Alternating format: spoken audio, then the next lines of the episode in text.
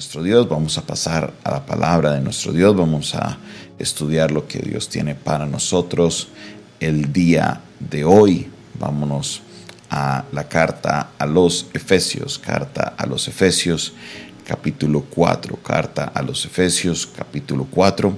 Vamos a estar eh, leyendo ya la última parte, la última parte de, esta, eh, de, este, de este texto de hoy, carta a los Efesios capítulo 4, vamos a leerlo desde el versículo 31 en adelante, carta a los Efesios capítulo 4, versículo 31 en adelante, palabra de Dios, quítese de vosotros toda amargura, enojo, ira, gritería, maledicencia y toda malicia.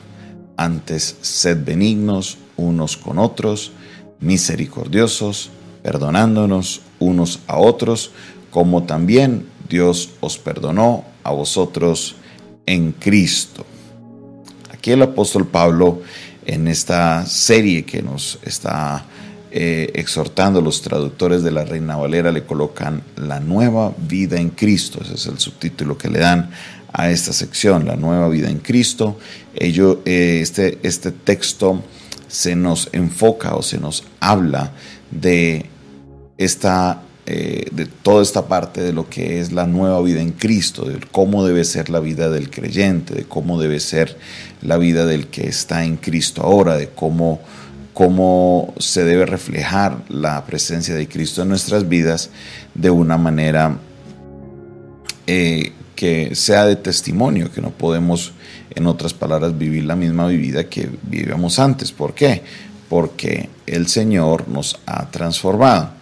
Entonces, en esta porción es importante que entendamos que, que, lo miremos desde este punto de vista, claro, porque es la misma exhortación que nos está haciendo el apóstol Pablo. Nos venía hablando de diferentes conductas que tenían los gentiles en la vida pasada, o quejas que se venían y ahora. Entonces dice, en la última parte dice que como creyentes, como seguidores de Cristo en nuestra nueva vida, que se nos debe quitar de nosotros toda amargura, enojo, ira, gritería, maledicencia y toda malicia.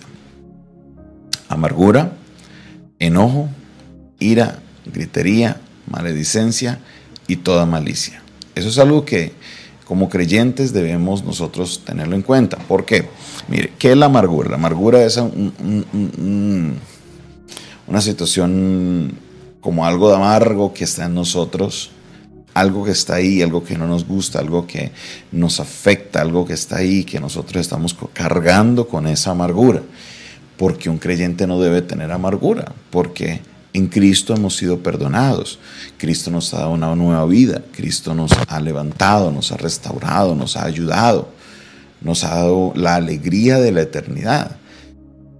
Pues un creyente de la palabra, una persona que conoce de la palabra de Dios, una persona que sigue a Cristo y tiene el gozo del Señor en su vida, como decía el, el libro de Nehemías, el gozo del Señor es mi fortaleza, la amargura debe desaparecer, porque el gozo del Señor está en mi vida.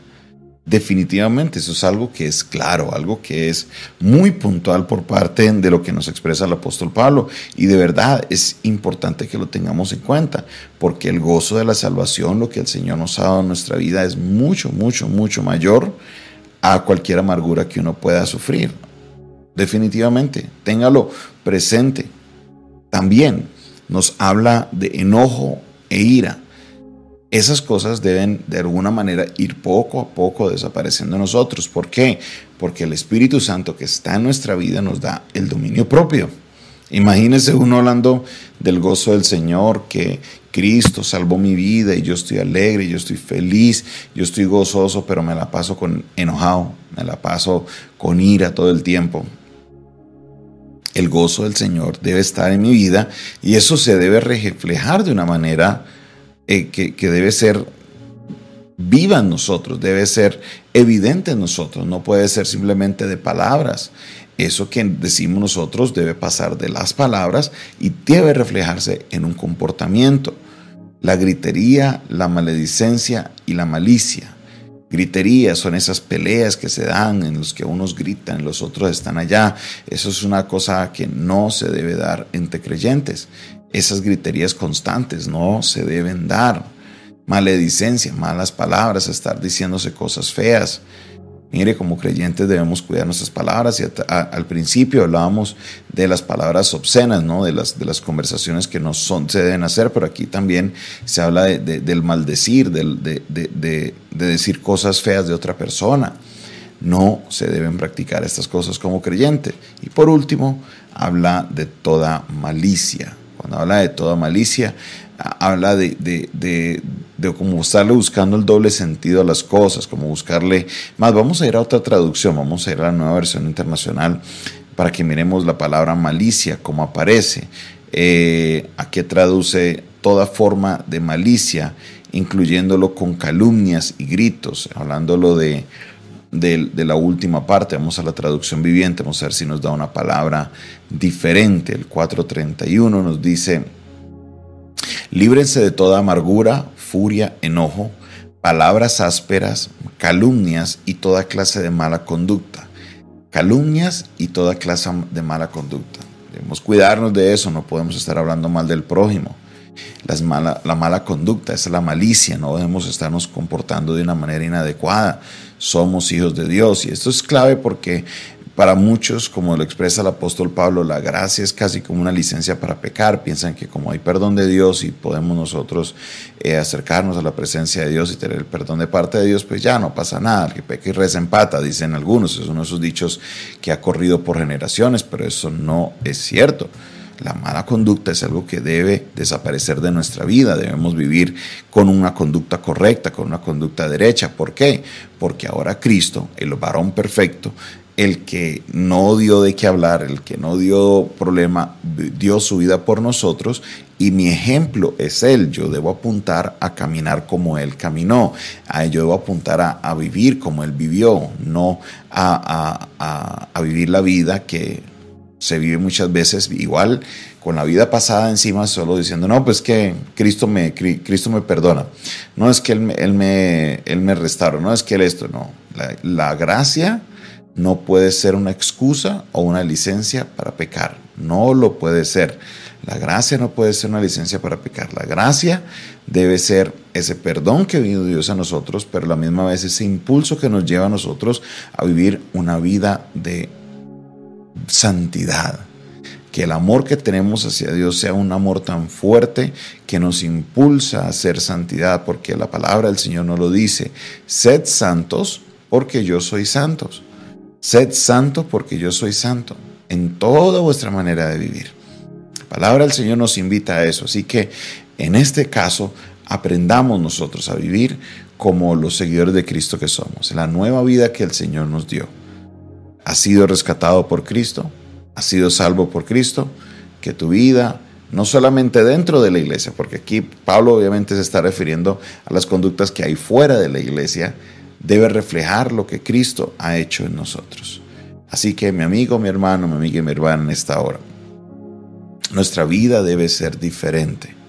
Somos apartados. La palabra de Dios nos dice que somos pueblo adquirido, nación santa. Eso es apartado. Somos nosotros aparte para vivir una vida diferente. Cuando hablamos de vida diferente no estamos de ir y estar celebrando todas estas fiestas, hablando, no, que ahora sí, ahora yo aprendí hebreo, yo ahora ando con los judíos, me coloco la equipaya. Para muchos creen que eso es el, el, pueblo aparte y eso no lo es. ¿De qué te sirve celebrar todas las fiestas si nuestra vida sigue con ira, contiendas y todas las cosas que el apóstol Pablo dice? De nada. El apóstol Pablo nos está diciendo es que mi comportamiento, mi comportamiento debe reflejar la obra de Cristo en mí. Que no debe haber ira, no debe haber enojo, no debe haber maledicencia, amargura. Todas esas cosas tienen que salir de mi vida porque la presencia de Cristo me ha traído gozo. El gozo del Señor es mi fortaleza. Padre Celestial, te damos gracias por tu palabra, gracias te damos Señor por todo lo que haces Señor en este día. Alabamos, exaltamos y glorificamos tu nombre, tú eres bueno, Señor, tú eres fiel y tu misericordia es y permanece para siempre. Glorifícate Dios en esta hora de nuestra vida. haz una obra poderosa en nosotros, maravilloso Señor, maravilloso Rey, haz Señor que nuestra vida sea un ejemplo Transfórmanos, Señor.